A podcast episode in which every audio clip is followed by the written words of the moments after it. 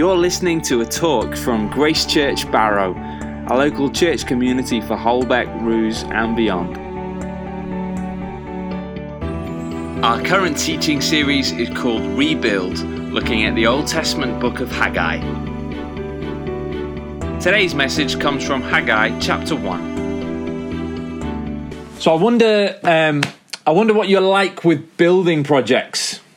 Okay, I know some of us, uh, certainly at Grace Church, are pretty hot on building projects, um, and this is where I'm kind of like, I'm just so far away. Um, so some of us are decorating new new houses. Um, some of us are painting. Some of us are planning new rooms in our houses. Um, some of us have got ladders up and wallpaper up, and um, are, you know, are really on it with with building and building projects. Um, I am I am the worst. Okay, at DIY.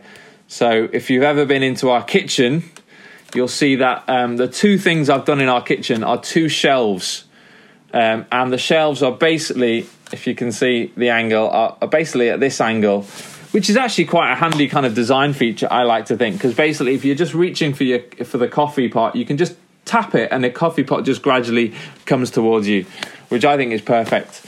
Um, but basically, I'm not particularly good at, at building and the best thing, the best building project I was ever part of was when I, I lived in London, and the guy that I lived with, one of my mates, basically built me a bed from scratch, but he built it raised up. And so basically, I could get out of bed in the morning and pull a lever, and it kind of fell down, and I basically had a desk area, and that was that was pretty special. But but anyway, um, but building projects um, were basically we're looking in the book of Haggai at a building project the building project for the temple of God. Um, and yet, this was a building project that was falling apart. It just hadn't really got got going. We know from the book of Nehemiah and the book of Ezra, which are kind of set a few years before Haggai, that God's people had started building, uh, and yet um, this was a building project that was not really going anywhere. Um, and so, as we come in to look at these um, this book, we're going to see actually this book really kind of challenge us on our priorities, as well as, uh, particularly in this chapter, helping us to trust in God's promises about what He is doing in this world. Now, we filled in a bit of the background already. We talked about how um, Book of Haggai set in 520 BC. God's people, um, known as Israel, throughout the Old Testament, they were promised this special place um, the promised land, a, a land full of blessing and safety where God would be with them. But here's the thing they kept turning their backs on God. And God warned them again and again that if they kept turning their back on Him, they would be sent out of that land. They'd be taken over by their enemies. Um, and that is exactly what happened. Their disobedience led to exile. Um, the Babylonians took them away, but after 70 years, the Babylonian Empire had, had itself fallen. And the Persian Empire, this King Darius, who we read about in verse 1 of Haggai, basically says to the people of Israel, okay, you can go back. Um, you can go back. And yet, God's, God's land, the land of Israel, had been decimated. The temple was just lying there in ruins. And so they began this building project. Um, and we read about that in Nehemiah and Ezra, as I say. And yet, despite some good intentions, despite some good work, basically 20, uh, 18 years passes and uh, basically 520 BC, and the temple is basically just a bunch of scaffolding. And this is where Haggai comes onto the scene. Uh, it's just two chapters, you'll notice. In fact, we read one of the, the whole chapter, the first chapter today. It's just 38 verses. Um, and yet, God brings through Haggai his word into this situation, and they are urged to crack on and build God's temple. Now, you might instinctively think, well, what's that? What's that got to do with us? You know, we're living in 2020. Um, how on earth is that going to apply to me in my life? Um, you know, we might think about the temple being in Israel. What, you know, what's what what's this got to do with us?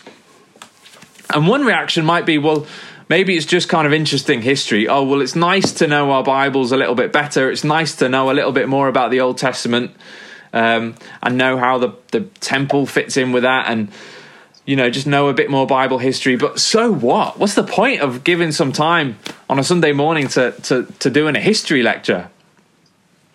And so we might think, well, okay, does this mean that we've then got to be involved in building this, this temple in Jerusalem?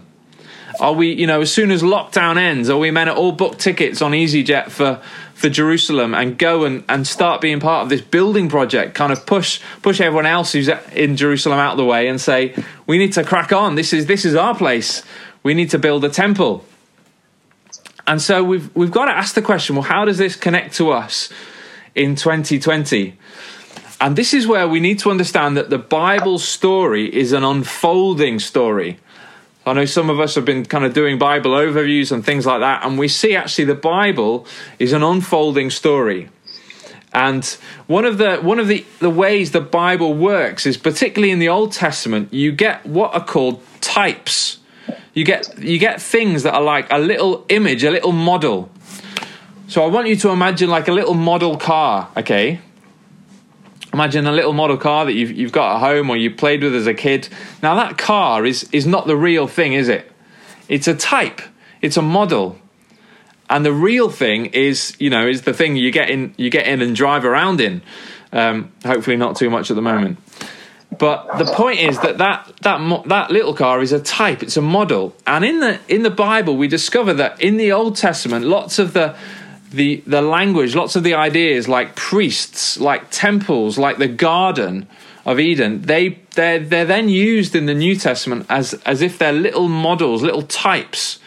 And in the New Testament, we're shown what is the real thing, what's the fulfillment of them, what's the real car, if you like.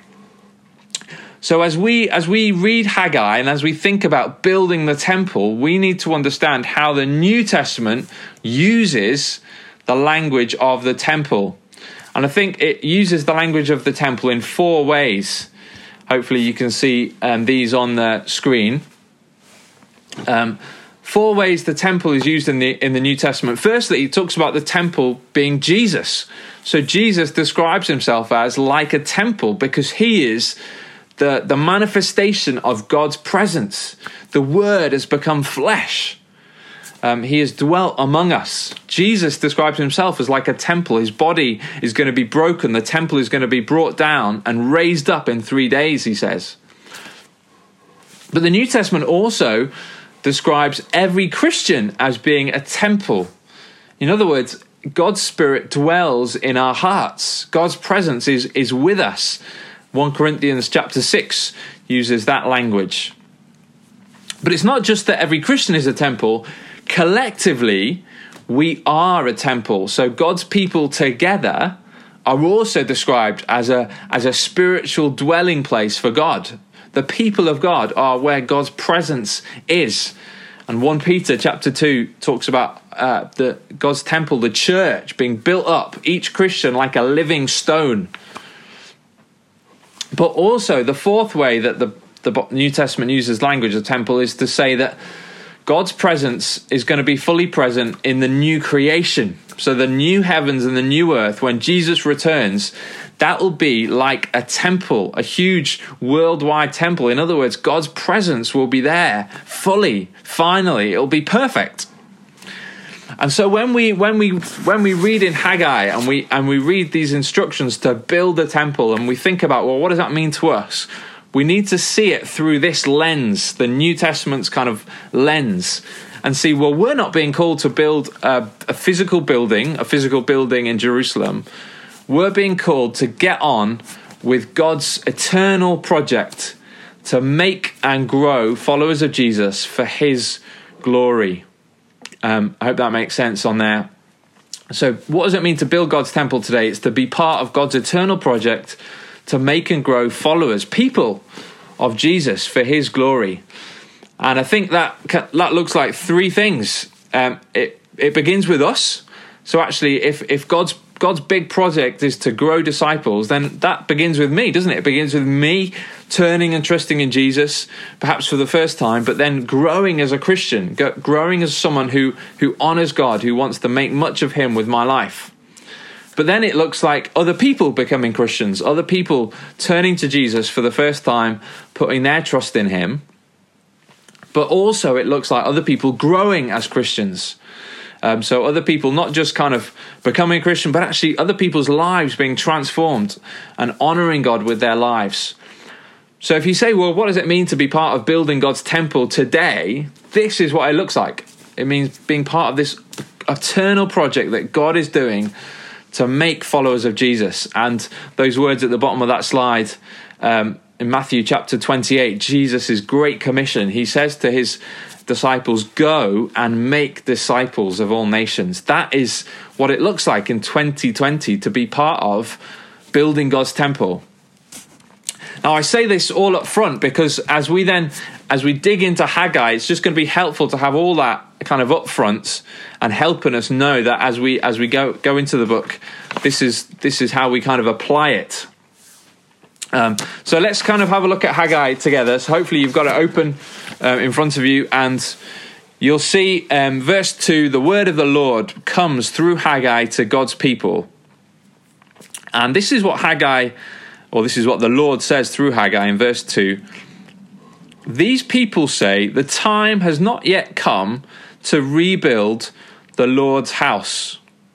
So, do you remember in the Duplo model, the, the Duplo model was just a ruin? And what God's people were basically saying is, Oh, the, the time hasn't come yet to rebuild the Lord's house, to rebuild the temple.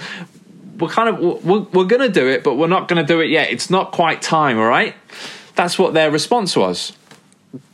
But look what Haggai then says. Look how he addresses them. Look how the Lord addresses them, verse 3 and 4. And it's like a pin just popping um, uh, kind of their, their, their hearts and exposing them.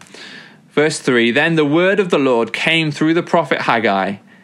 Is it a time for you yourselves to be living in your panelled houses while this house remains a ruin.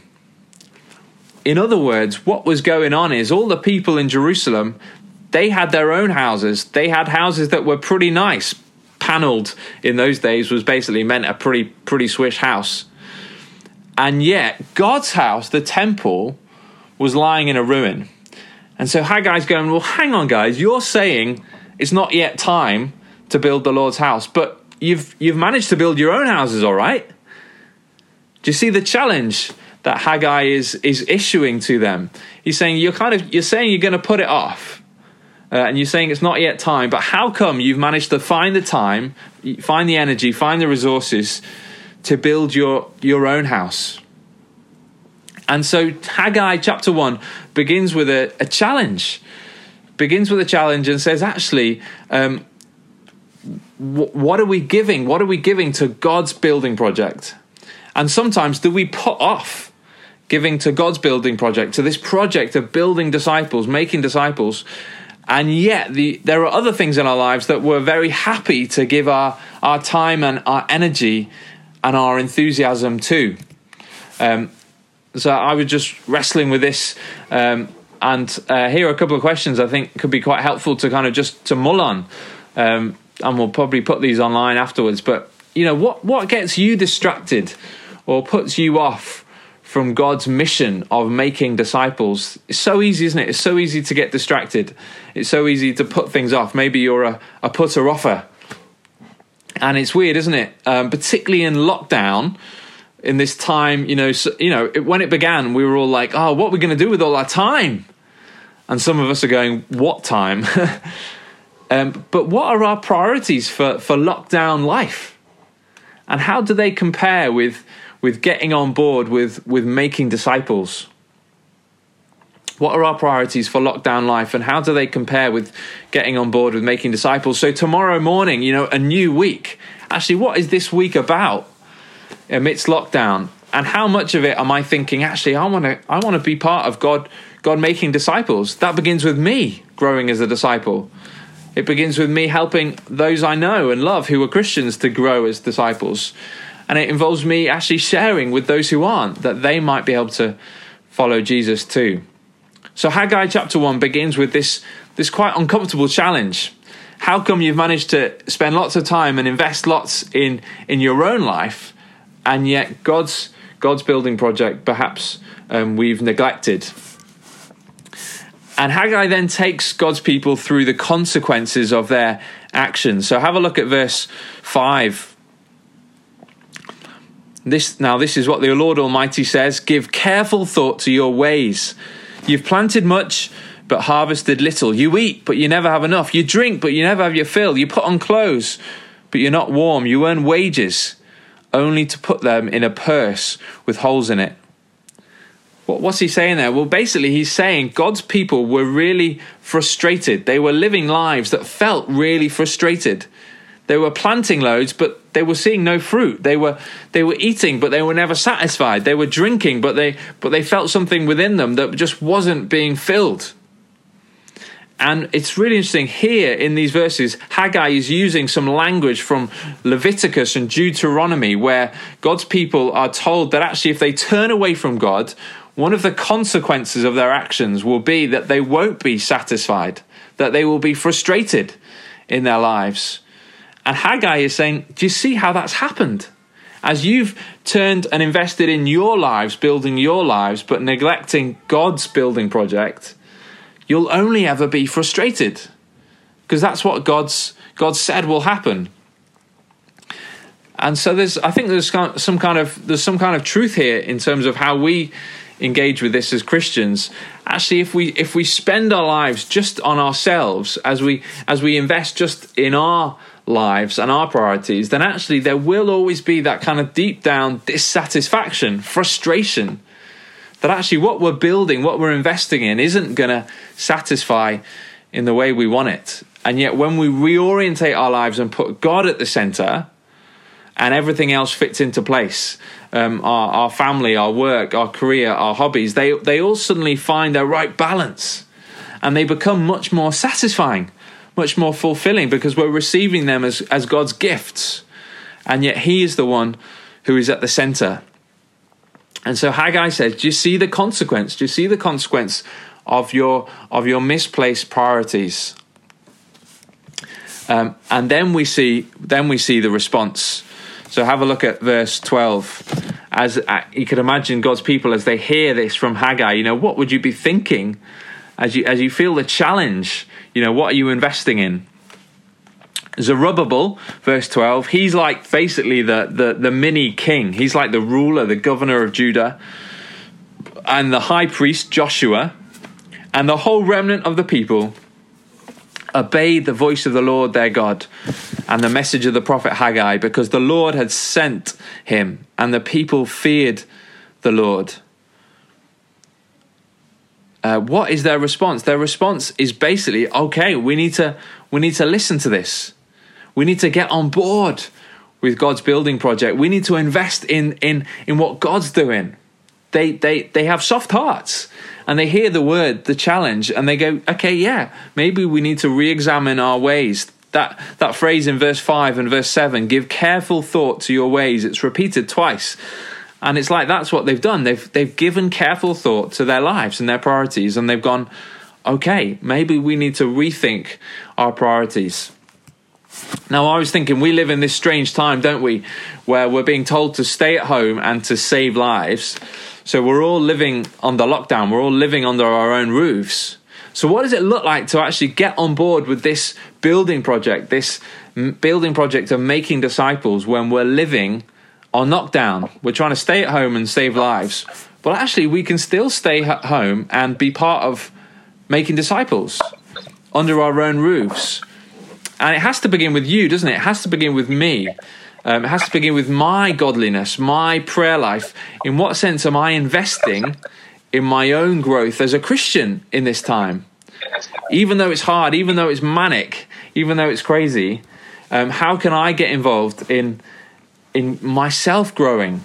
Um, I saw someone um, post a, a, a sentence, a, a, good line on Twitter that was saying basically one of perhaps one of the kind of the consequences of this lockdown will be to show us that the reason that we don't pray so much isn't because we didn't have any time.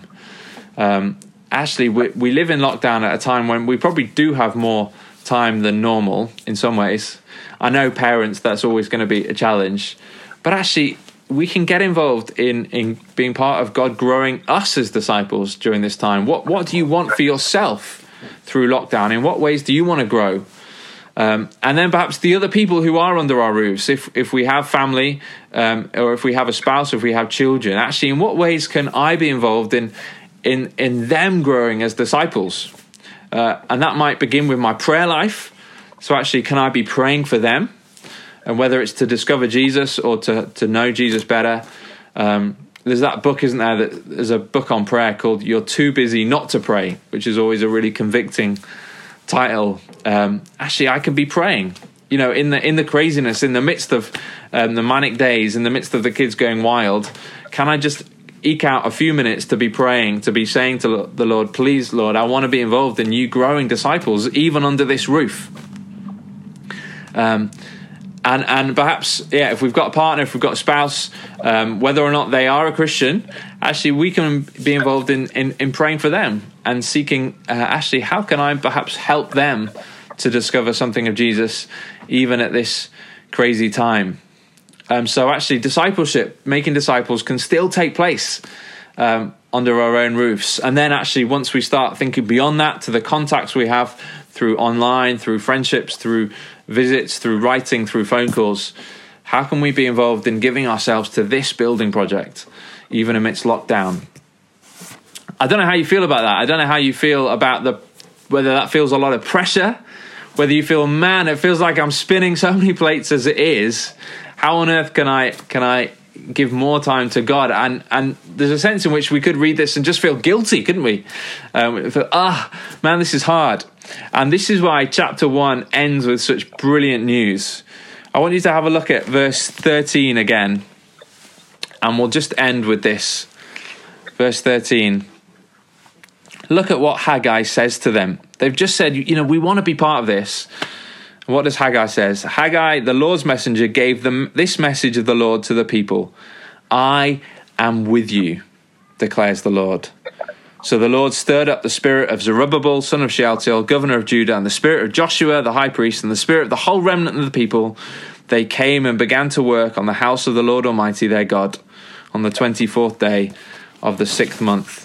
I am with you. Not just crack on and get on with it. I am with you. I am with you as you seek to grow in your own godliness, grow in your own godly character. I am with you as you seek to become a more prayerful person, depending on the Lord. I am with you as you seek to disciple kids and talk to them about God in the midst of everything that's going on. I am with you when you when you're doing things to serve others that no one else sees. I am with you when when uh, you've kind of done this really sacrificial thing and the motivations has been completely misjudged by everyone else. I am with you. That's what God says to uh, to the people in 520 BC, and that's what God says to us in 2020 AD. And we looked at that verse uh, where Jesus calls us to go and make disciples. But look how he ends it in Matthew chapter 28. Therefore, go and make disciples of all nations, baptizing them in the name of the Father, and of the Son, and of the Holy Spirit, and teaching them to obey everything I've commanded you. But look at this. And surely I am with you always to the very end of the age. It's a massive building project to be involved in, in people becoming Christians, people being followers of Jesus, uh, lasting not just into this life, but into eternity. That's a massive thing to have on our shoulders but it's not on our shoulders. It's God's building project, and He invites us to be part of it. And He says, I am with you. I'm with you always to the end of the age. So I hope, just as we begin this time in Haggai, I hope that encourages you. Perhaps it might challenge us as we think about what our lives are to be about, what we want to spend our lives on. But hopefully, it also encourages us, as Haggai says, as God says, I am with you in this. Uh, this is something that I want to be involved in in doing in your life. Let's just pray, and perhaps we can talk about this over coffee uh, after our after our last song. But let's say a prayer now.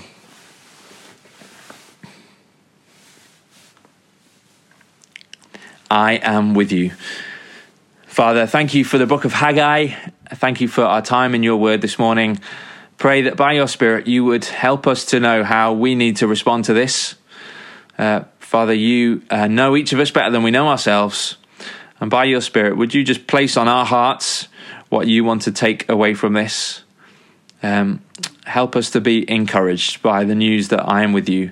Where we feel despondent, where we feel discouraged, where we're not sure what we can be doing, uh, help us to know that you are with us and that you want to make disciples of all nations. And we and we do pray, Father, that would begin with us, that we would be those who are walking with you, who are growing, who are trusting you more and more, even though we are broken, even though we are sinners, even though we get things wrong, even though we're exhausted.